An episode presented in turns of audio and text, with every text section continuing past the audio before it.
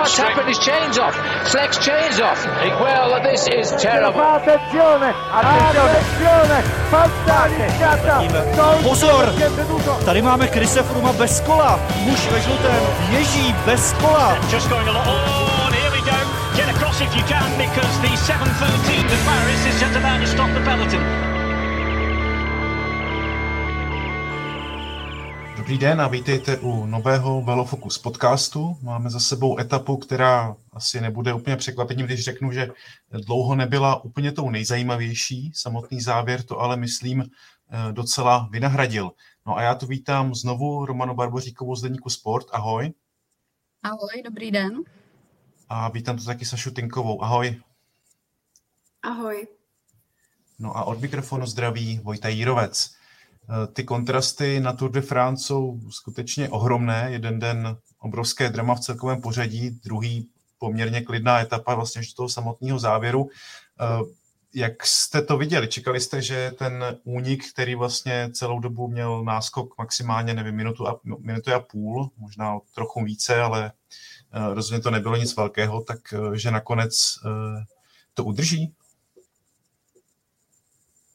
Tak jestli můžu začít teda, tak eh, já se přiznám, že eh, od začátku, ještě než to odstartovalo, teda jsem čekala, že by to opravdu eh, mohla být etapa i pro únik, protože těch sprinterů už tam nezůstalo tolik a nebylo jasný, jestli ty jejich týmy budou schopný to kontrolovat.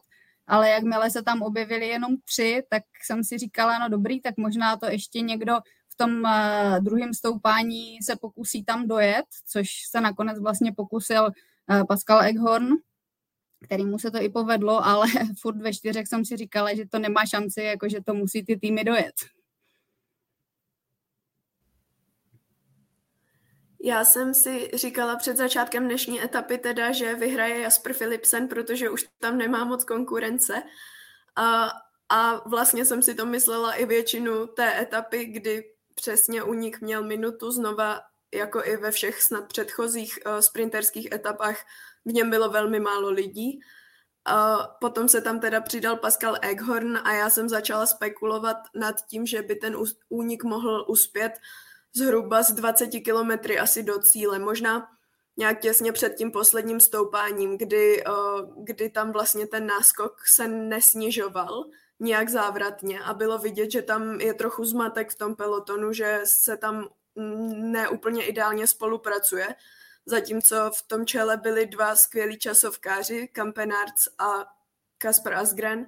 Kampenarts navíc ten tam prostě sejel, aby se vyždímal právě, když mu tam přijel týmový kolega, který by to měl uzavřít ve finiši, nakonec se to nepodařilo, ale vlastně hrozně jsem jim to přála potom uh, i v tom finiši, že je to samozřejmě vždycky takové smutné, když ten únik dostihnou 200 metrů před cílem a tohle byla naopak taková ta pohádka, že to ten únik vydrží těch 50 metrů před tím sprintujícím Philipsenem. A tam si myslím, že už to muselo být tomu pelotonu jako jasné v tom posledním kilometru, protože tam snad se to snažil uzavřít Chrunewegen nebo někdo, že sprintovali už strašně jako z dálky ale Kampenář tam předvedl teda famozní práci, eh, v podstatě kilometr ten poslední táhnul celou dobu na čele a no, takže za mě jako skvělý uh, docela jakoby nepřekvapiv, nebo nepřekvapivě uh, nezáživná etapa celkově, jakoby, ale s velmi záživným a překvapivým koncem, tak.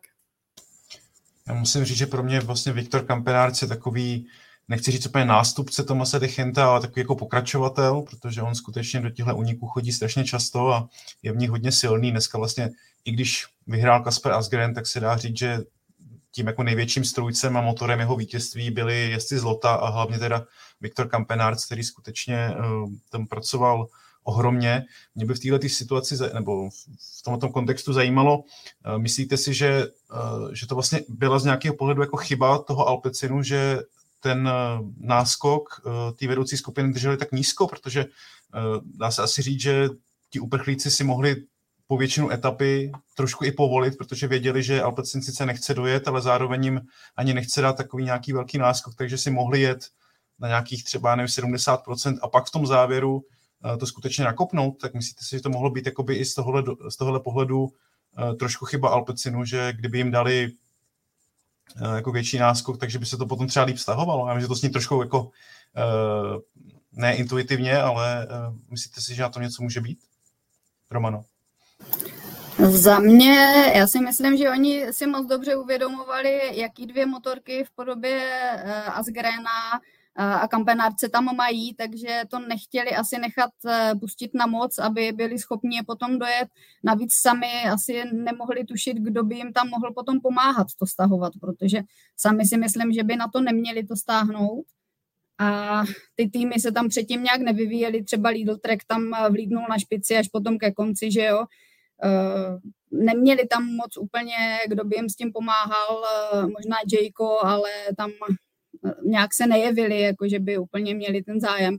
Takže si myslím, že spíš eh, Alpecin byl v tomto opatrnější a nechtěl to nechat navíc. Asi si věřili v tom, jako že by je mohli eh, na tu minutu, že když to nechají, že by je mohli dotáhnout. Ono vlastně, co jsem sledovala, ten eh, časový odstup dneska celý ten den, tak jestli se nepletu, tak maximum tam bylo minuta 36 a vlastně ještě 20 kilometrů před cílem to bylo 47 sekund a 15 kilometrů před cílem už 21, takže možná si ještě věřili, že to tam nějak se jim podaří stáhnout, ale ty dvě motorky vepředu prostě to je fakt neskutečná síla. Já s tebou, nebo já s Romanou úplně souhlasím. Já si myslím, že kdyby pustili ten, eh, ten únik ještě na víc minut, takže to prostě nikdy nedojedou že tam spousta těch sprinterských týmů přišla o svoje, eh, o svoje lídry už a, a zároveň eh, v podstatě týmy na celkové pořadí to chtěli dovést hlavně bezpečně do cíle, takže tam nebylo úplně nikdo, kdo by tam tomu Alpecinu střídal.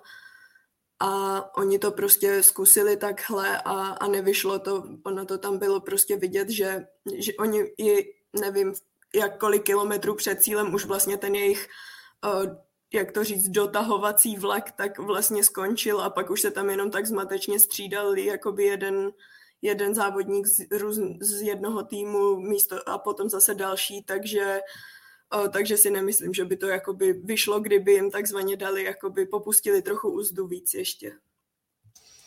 Jak se vám uh, líbilo, nebo možná spíš nelíbilo počínání Jaspera Philipsena, teď nemyslím uh, to počínání v závěrečném sprintu, které už jako nebylo moc šanci, že by je skutečně dostihli, ale myslím to počínání uh, v průběhu etapy, kdy tam se snažil zablokovat Pascala Enghorna, aby se právě tenhle ten nizozemský závodník nedostal do úniku, tak jaký to bylo z vašeho, jako z vašeho pohledu? Myslíte si, že se to dá označit jako nějaký jako nesportovní počínání, měl by za to Philipsen dostat nějakou pokutu, nebo, eh, nebo je to podle vás jako součást závodění, že se ho snažil mm, tak jako ne úplně vytlačit, ale křižoval mu tam cestu vlastně, aby ten Enghor nemohl eh, nastoupit. Tak eh, jak jste to viděli, tohleto?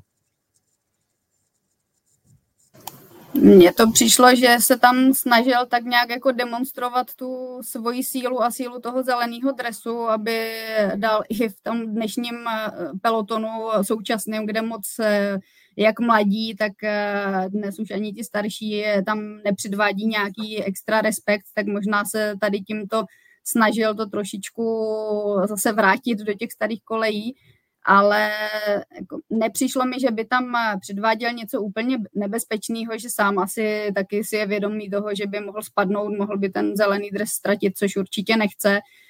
Uh, krok to byl takový jako hodně zajímavý, no, jakože se člověku, který se tam snaží eh, dostat dopředu, jakože tak to tam věde bok po boku a snaží se mu tam nějak domluvit. Já jsem to za sebe úplně nechápala, počínání Jaspra Philipsena. Za prvé jsem teda nechápala, jako by samozřejmě šel do úniku, snažil se tam dostat druhý eh, jezdec Loto Destiny, což když máte vepředu Viktora Kampenárce, tak je potenciálně eh, velká hrozba. Ale já nechápu, proč to pokrývali Philipsen v zeleném dresu a navíc teda tímhle způsobem, jakoby, že nejdřív ho tam tak jako vytlačil na kraj a pak najel před něj a v podstatě mu jako blokoval cestu. Nakonec se tam Enghort stejně dostal dopředu, takže mi to přišlo jako možná taková zbytečná demonstrace síly trochu a zároveň i taková ne úplně asi ne, nepři, nepůsobilo to na mě jako hezké sportovní chování.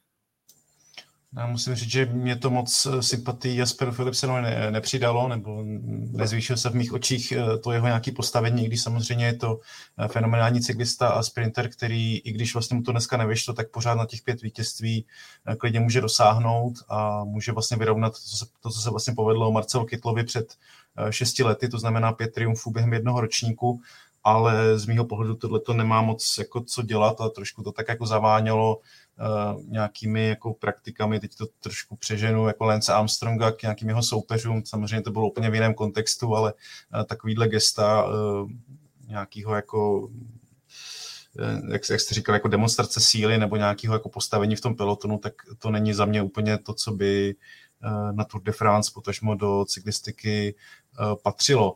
Eh, když už jsme si vlastně probrali tu dnešní etapu, dá se říct, eh, v celkovém pořadí se nic nemění, ani se vlastně neočekávalo, že by se něco mělo měnit.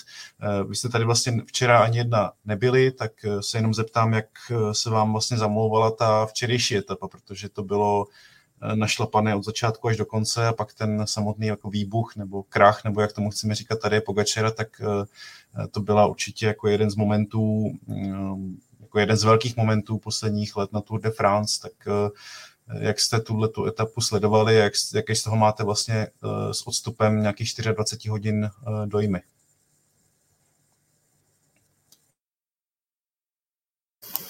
Tak já, jestli zase začnu, pro mě ta etapa byla taková svým způsobem smutná z pohledu tady Pogačara a možná i právě fanoušků, kteří doufali, že ten boj bude až eh, do té sobotní etapy, eh, že všichni věřili v to, že nějaký, nějakou třeba tři čtvrtě minutu, aspoň aby to mělo nějaký smysl, že Pogačar ještě stáhne, ale při té síle, co Vingegor demonstruje na letošní tour, eh, tak to asi bylo spíš takový víc přání než realita. A je otázka, on sice Pogačar a vždycky to tak dělal, vždycky to tak asi bude dělat, nesváděl žádnou vinu na ten pád, který měl na začátku etapy, ale myslím si, že nějakým způsobem trošičku ho to muselo rozhodit, protože přeci jenom to byla ta levá strana, kde měl operovaný to zápěstí, že jo, hrozilo tam nějaký nebezpečí trošičku. Dneska jsme viděli, jak v etapě jel opačovaný, což naposledy v případě Slovince jsme vidívali spíš u Rogliče, že jo, takže ta etapa asi pro mnohý eh, fanoušky je to takové ukončení té letošní tour, že možná i ten zájem už trošičku opadne, že ty lidi si řeknou, no tak už je rozhodnutý, tak proč se na to ještě dívat, ale myslím si, že jak eh, Pogačar sliboval, že pokud se dá trošičku dokupy, eh, odpočine si, zregeneruje, takže si myslím, že v sobotní etapě ještě bude chtít předvíst nějaký velký věci, že se bude snažit i vyhrát. Já jsem se bavila u té včerejší etapy. Uh, líbil se mi ten únik, uh, líbilo se mi, že přesto, že to v podstatě byla marná snaha, že na to ty nohy nemá, takže to znovu zkusil Julian Alaphilippe, prostě aby spasil ten Sudal Quickstep, což se nakonec dneska pro mě naprosto neočekávaně povedlo Kaspru a Zgrénovi. A Giulio Ciccone si tam pozbíral zase další body, uh, ale Romana tady, já myslím, k Pogačarovi jako řekla asi všechno ale já bych zdůraznila tam ten výkon Felixe Gála. A to jeho vlastně naprosto ohromné vítězství, protože já jsem teda nečekala, že on si nastoupil docela brzo v tom stoupání na Col de la Loze. A já jsem si, upřímně jsem si myslela, že si dělá náskok pro ten sjezd, protože uh, jsme viděli, že on v časovce a ve sjezdech trochu ztrácí. Takže jsem, když jsem viděla, že za ním jede prostě Simon Yates, tak jsem si říkala, jo, dobře, 20 sekund, Simon Yates to si jede v tom sjezdu, ale ten sjezd se ukázal, že nebyl nakonec tak dlouhý a ani jakoby tak náročný, že to Felix Gal prostě zvládl na jedničku a dojel si pro úplně fantastické vítězství a i vlastně zároveň zdramatizoval tu soutěž pro mě o ten puntíkatý dres, protože je jenom 6 bodů za Juliem Chikonem. Takže přesto, že nám možná skončila tour, co se týče bitvy o celkové pořadí, tak tam pořád máme tady ten napínavý souboj, který se pravděpodobně rozhodne v sobotu ve Vogézách. Takže za mě ta, za mě ta etapa včerejší měla i v tomhle, v tomhle slova smyslu uh, nějaký zase jiný náboj. Uh, i to, že vlastně znovu uspěl, uspěl jezdec z úniku. No a Jonas Vingegaard to bylo, to byla opravdu motorka, no, uh, jak já jsem si myslela, když tam tady Pogačar odpadl, že prostě to Jonas nějak dojede se svými domestiky, že viděl, že prostě tady Pogačar odpadl 7,5 kilometru před cílem, před koncem toho stoupání. Ale, ale ne, on prostě šli dál s tím plánem přesně tak, jak ho měli. Měli vepředu dva lidi, Vilka Keldermana a ještě někoho, nevím teď koho, ale, ale prostě dojel si za jedním, dojel si za druhým a pak už tam byl sám ještě dojel prostě před, to bylo, pro mě bylo fascinující sledovat, jak vlastně předjíždí jednoho toho člověka z toho úniku za druhým prostě v tom stoupání obsypaném fanoušky, tam vždycky jel a jo, ty jsi moc pomalej, tak já jedu dál a prostě, uh, takže tohle pro mě bylo určitě, určitě taky zajímavé na té včerejší etapě a, a co se týče tady Pogačara, tak, uh, tak je mi to líto, no. Já jsem čekala od toho, od toho UAE vlastně víc asi uh, už včera od začátku, že budou víc tlačit, více snažit prostě něco udělat, ale ono to asi trochu vypadalo, že tady se necítil dobře jako celý den. On teda potom říkal, že přijel pod ten poslední kopec úplně prázdnýma nohama, ale spíš to vypadalo, že prostě oni věděli, že tohle je reálná možnost a že tam měli ten záložní plán, že prostě Adam Jejce bude snažit udržet pódium. Já bych jenom ještě taky jsem chtěla, nebo spíš jsem zapomněla přesně vyzvednout Felixe Gala, protože to byl fakt uh, uragán v, tom, v těch Alpách.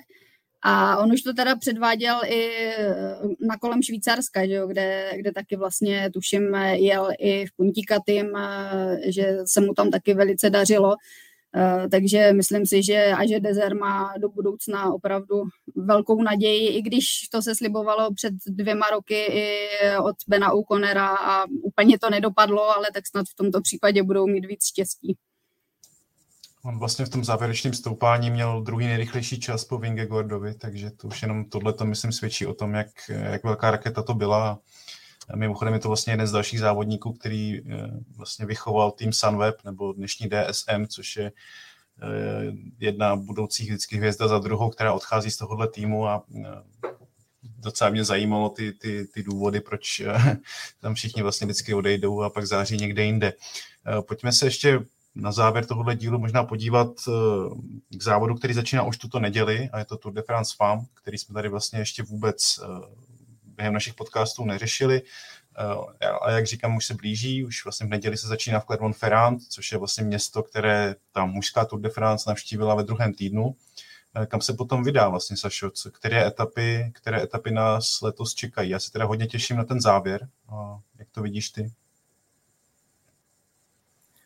Tak pořadatelé si pro druhý ročník eh, Le Tour FAM připravili zase něco nového, dá se říct. Začíná se v Clermont-Ferrand, jak jsi zmínil, eh, což je oproti Loňsku, kdy se začínalo v Paříži rozdíl. Já jsem trochu spekulovala a pořád si to myslím, že mi přijde možná trochu nefér vůči cyklistkám, že vlastně začíná ta tour v den, kdy končí ta mužská tour a v loni, když to, se to scházelo v té Paříži, tak to vlastně tak to nevadilo, ale letos, když vlastně všichni se budou upínat směrem k tomu dojezdu a k tomu slavnému finiši na té Champs-Élysées, tak se trochu bojím, aby ta první etapa té ženské tour trochu neupadla v zapomnění. A navíc i z toho důvodu, že uh, ty letošní etapy jsou poměrně zajímavé. Oni jsou třeba i značené jako, že jsou rovné, ale oni rozhodně rovné nejsou.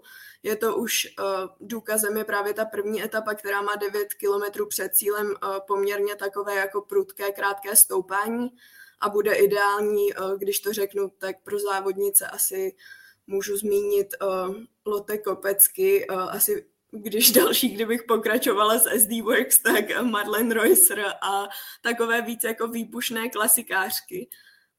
No a potom se budeme vlastně směřovat směrem do Pyrenejí. Uh, určitým způsobem ta trasa se protíná s tou trasou mužů v prvním a druhém týdnu.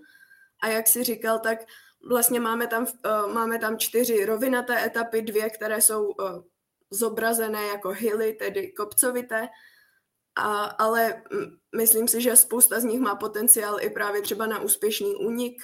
Druhá etapa si myslím, ta končí takovým právě ta má finish do kopce, takže tam si myslím třeba Cecily Utrup Ludvigová, ta to konec konců předvedla v loni ve velmi podobné etapě. No a pak tam máme ten víkend a to je uh, letos opravdu, to bude tahák, protože v sobotu pojedou ženy na Turmalet, což je legenda, že jo, Pyrenejský, to není potřeba ten kopec představovat. Tam ta etapa má jenom 90 kilometrů, uh, což já jsem se koukala i třeba na etapy letošního Gira nebo Vuelty a překvapilo mě, že vlastně ta etapa je poměrně krátká a je celou dobu do kopce a vede přes Aspen i Turmalet. Takže jsem zvědavá, jestli třeba během takto krátké vzdálenosti, když tam máme pár kilometrů a hned se začne stoupat do toho prvního průsmyku, jestli vůbec budou cyklistky mít čas zahřát se, eh, jak, jakým způsobem je to vlastně ovlivní. Každopádně je to jediná horská etapa letošní tur, což je rozdíl oproti té loňské, kdy byly dvě. Takže tam se předpokládá, že se pravděpodobně rozhodne celkové pořadí. Ale kdybychom ho měli těsné, tak je tam pořád neděle a individuální časovka kolem po, na kterou já se osobně taky moc těším, protože v loni žádná časovka nebyla, závodnice to možná některé trochu oplekaly, ale to tam je, takže opravdu tu tour vyhraje ta nejuni, nejuniverzálnější závodnice, bych řekla. Myslíte si, že ta trasa je vlastně jako zajímavější než loni, nebo preferujete uh, tu loňskou variantu? Že ty si říkal, že tam vlastně loni byly dvě horské etapy, tak kdybyste si měli vybrat, tak posouvá se ta trasa Tour de France jakoby žen jakoby správným směrem, a, a ne, nebo to je stejné, nebo jaké to je, Romano? Za mě, já si myslím, že je to posun správným směrem, protože eh, jednak, eh, jak zmiňovala Saša, je tam etapa přes Turmalet, takže se ženy dostávají do těch ikonických stoupání eh, Tour. Navíc, jestli jsem se dívala správně, tak přes Kolde a Spin a na ten Turmalet by to měl být stejný výjezd, jako jeli muži letos. Takže i v tom je to dobré, že se to vyrovnává částečně té mužské tur a hlavně si myslím, že, jak zmiňovala i Saša, že se těší na tu závěrečnou časovku, tak já si taky myslím, že je super.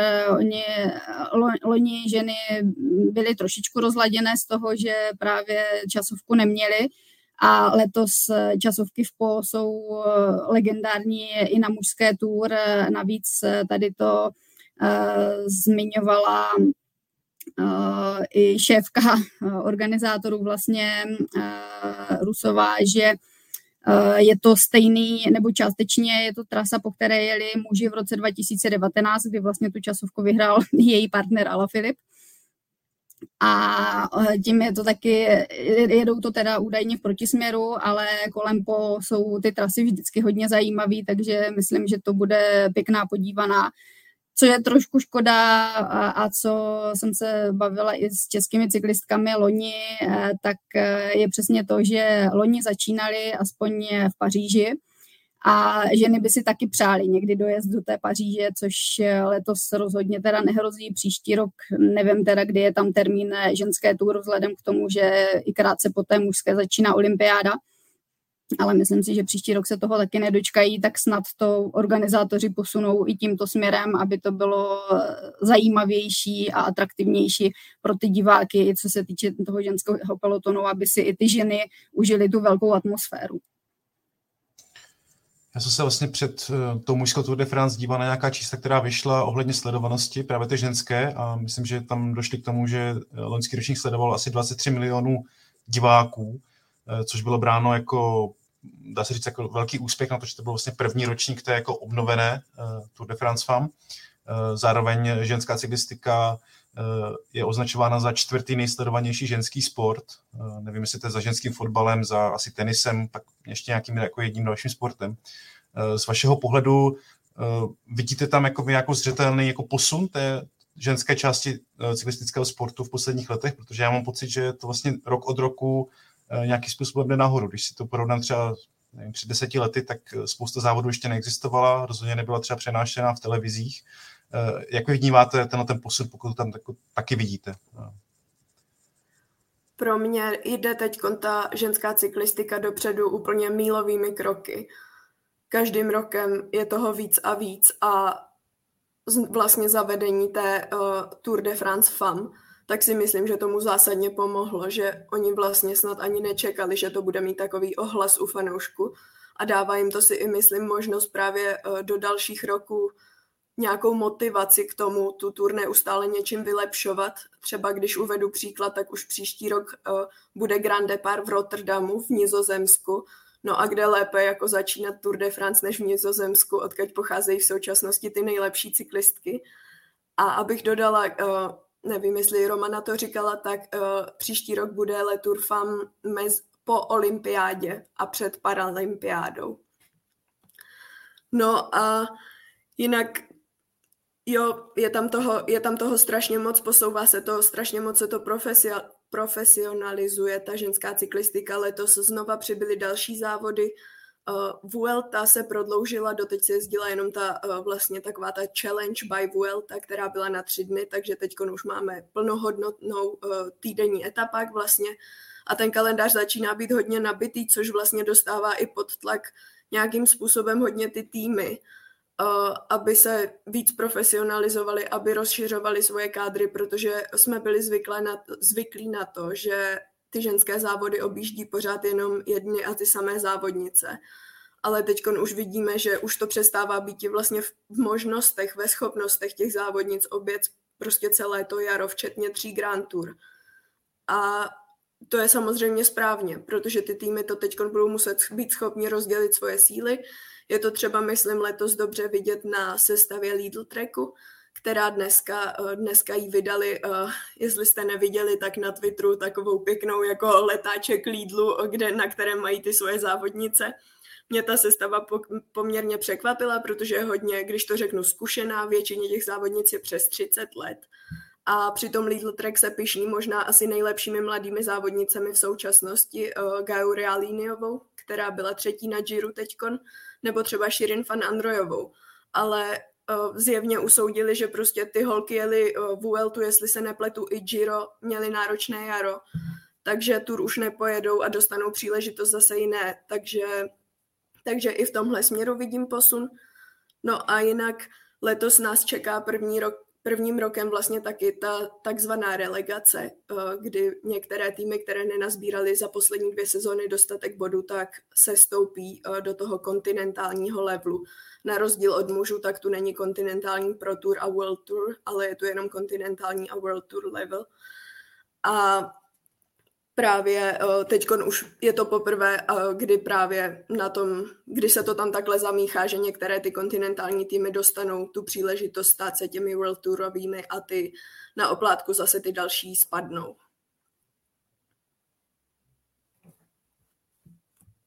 Romano, máš? No, povídej ohromně vidět, je to třeba vidět i na pokrytí právě v televizi, že dřív jsme ty vel, ani ty velké závody, eh, jako ty jarní klasiky, eh, jsme nemohli vidět úplně v těch dobrých časech v televizi a teďka už eh, v podstatě je tam snad i nějaké nařízení, že to musí vysílat, což je taky i ze strany UCI si myslím velká pomoc té ženské cyklistice, i ty týmy už mají vlastně nějaký, jestli se nepletu, už snad od Loňska, nebo možná dřív, to možná bude vědět líp Saša, i nějaké platové limity, nebo že, že ty musí mít nějaký minimální plat, ty cyklistky, což taky zase napomáhá té profesionalizaci. Takže myslím, že v tomto je to ohromný a přesně ta Tour de France fama tomu napomohla ještě víc, že eh, to není jenom eh, v úvozovkách, jako v hodně velkých úvozovkách, že se holky občas jdou projet na kole, ale že je tam opravdu vidět, eh, že ta snaha vůbec, aby bylo vidět, že ta ženská cyklistika je taky profesionální sport, ty ženy do toho taky vkládají ohromné úsilí, ohromné oběti takže si myslím, že to jde opravdu správným směrem a, a tady tyhle věci tomu pomáhají. Eh, myslím si, že se tomu částečně snaží jít naproti i přesně, jak jsem zmiňovala, Marion Rusovou, eh, která je ředitelkou ženské tour, což je partnerka Žiliena Ala Filipa, a nebo tomu třeba i pomáhá hodně medializace uh, Uršky Žigartové, partnerky Tadeje Pogačara, že, že tíhle muži právě tu ženskou cyklistiku hodně podporují, takže si myslím, že to svým způsobem taky může pomoct trošku. Eh, tam to byl ten že slavný mem, že eh, tady Pogačar je přítel Uršky Žigartové. Eh, to bylo obráceně, než se to objevilo v nějakých těch belgických novinách, takže to bylo rozhodně vtipný na druhou stranu, jako smutný, že z toho pohledu, že to takhle na začátku se prezentovalo. Kdybyste to měli nějak na závěr zhodnotit, protože vítězství obhajuje Anemik van Vojtenová, která letos jede svoji poslední sezónu na silnici, je pro vás pořád tou hlavní favoritkou, nebo byste tam hledali někoho jiného, třeba Demi Folleringovou nebo ty další vlastně hvězdy současného pelotonu. Kdybyste si měli typnout, tak eh, obhájí to vítězství, anebo se dočkáme eh, někoho jiného eh, v tom žlutém dresu? Já si myslím, že letos bude ta Tour de France vám mnohem těsnější než v loni. A to mezi těmi dvěmi závodnicemi, které si zmínil, Anemik van Vleutenovou a Demi Volleringovou. Eh, protože Demi se od Loňska hrozně, šla hrozně nahoru výkonnostně.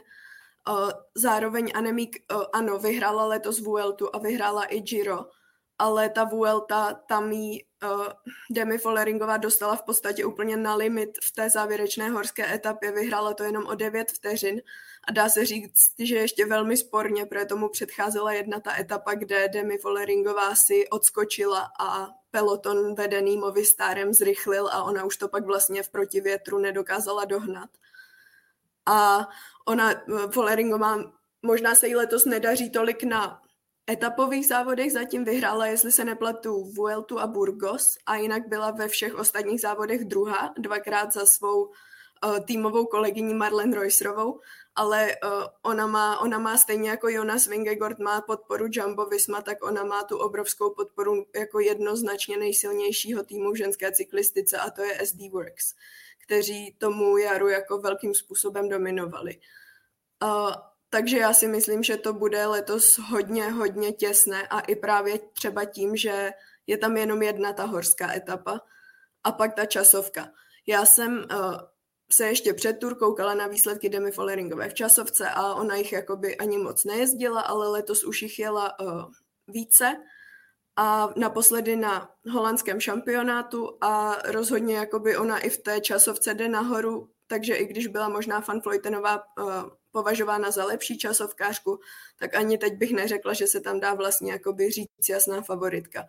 Takže já bych to přála právě třeba eh, letos, aby vyhrála Demi Folleringová, ale Myslím si, že to bude mezi těmito dvěma holanděnkami velmi, velmi těsné a o to třetí místo, tak tam bych řekla, že je tak šest kandidátek, které by se o něj mohly poprat. Když zmíním některé, tak za Lidl Trek Elisa Longo Borginiová, za DSM Juliet Labus, uh, koho tam máme dál, když se tady kouknu na tu startovku. Um, Cecilii Utrup Ludwig, navíc FDŽ tam má ještě záložní uh, ESO v rukávu, to je Evita Muzič, francouzska, uh, Jumbo Visma uh, a Riežan Markusová, ta šla letos taky opravdu jako hodně nahoru, uh, zajíždí super výsledky. Takže myslím si, že jak, tím, jak se ta ženská cyklistika víc profesionalizuje, tak to budeme mít pořád víc napínavější a těsnější.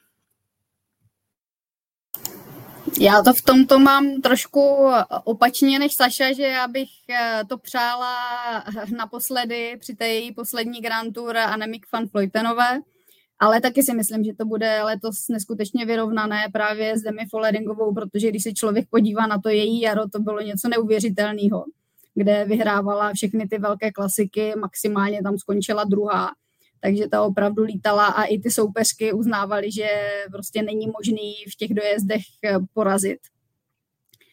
A jak říkala Saša, je tam eh, těch eh, adeptek právě na ty další místa, je tam strašná spousta a hlavně je vidět přesně i ta obrovská síla SD Works, kde to opravdu jsou velká jména.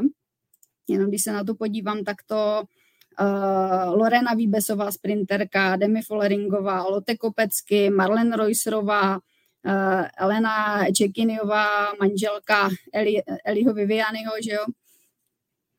Tak ta je tam spíš jako taková podpora, ale ta jména jsou fakt neuvěřitelná myslím si, že je to jednoznačně nejsilnější tým, tak přesně jako je na mužské tour Jumbo Visma. Tak já bych vás doplnil, tak já se budu přát nějaký další etapový vítězství Cecily Utrup Ludvigové a hlavně nějakou další její eh, hodně, hodně emotivní oslavu, což je docela ozdoba. Eh, když se to podaří, tak eh, to stojí skutečně za to. No moc děkuji oběma vám dvěma za váš čas a vaše postřehy. Eh, jedna, která co se týče eh, etapy Tour de France mužů, ale i eh, blížící se Tour de France žen. Takže díky moc. Taky díky. Díky.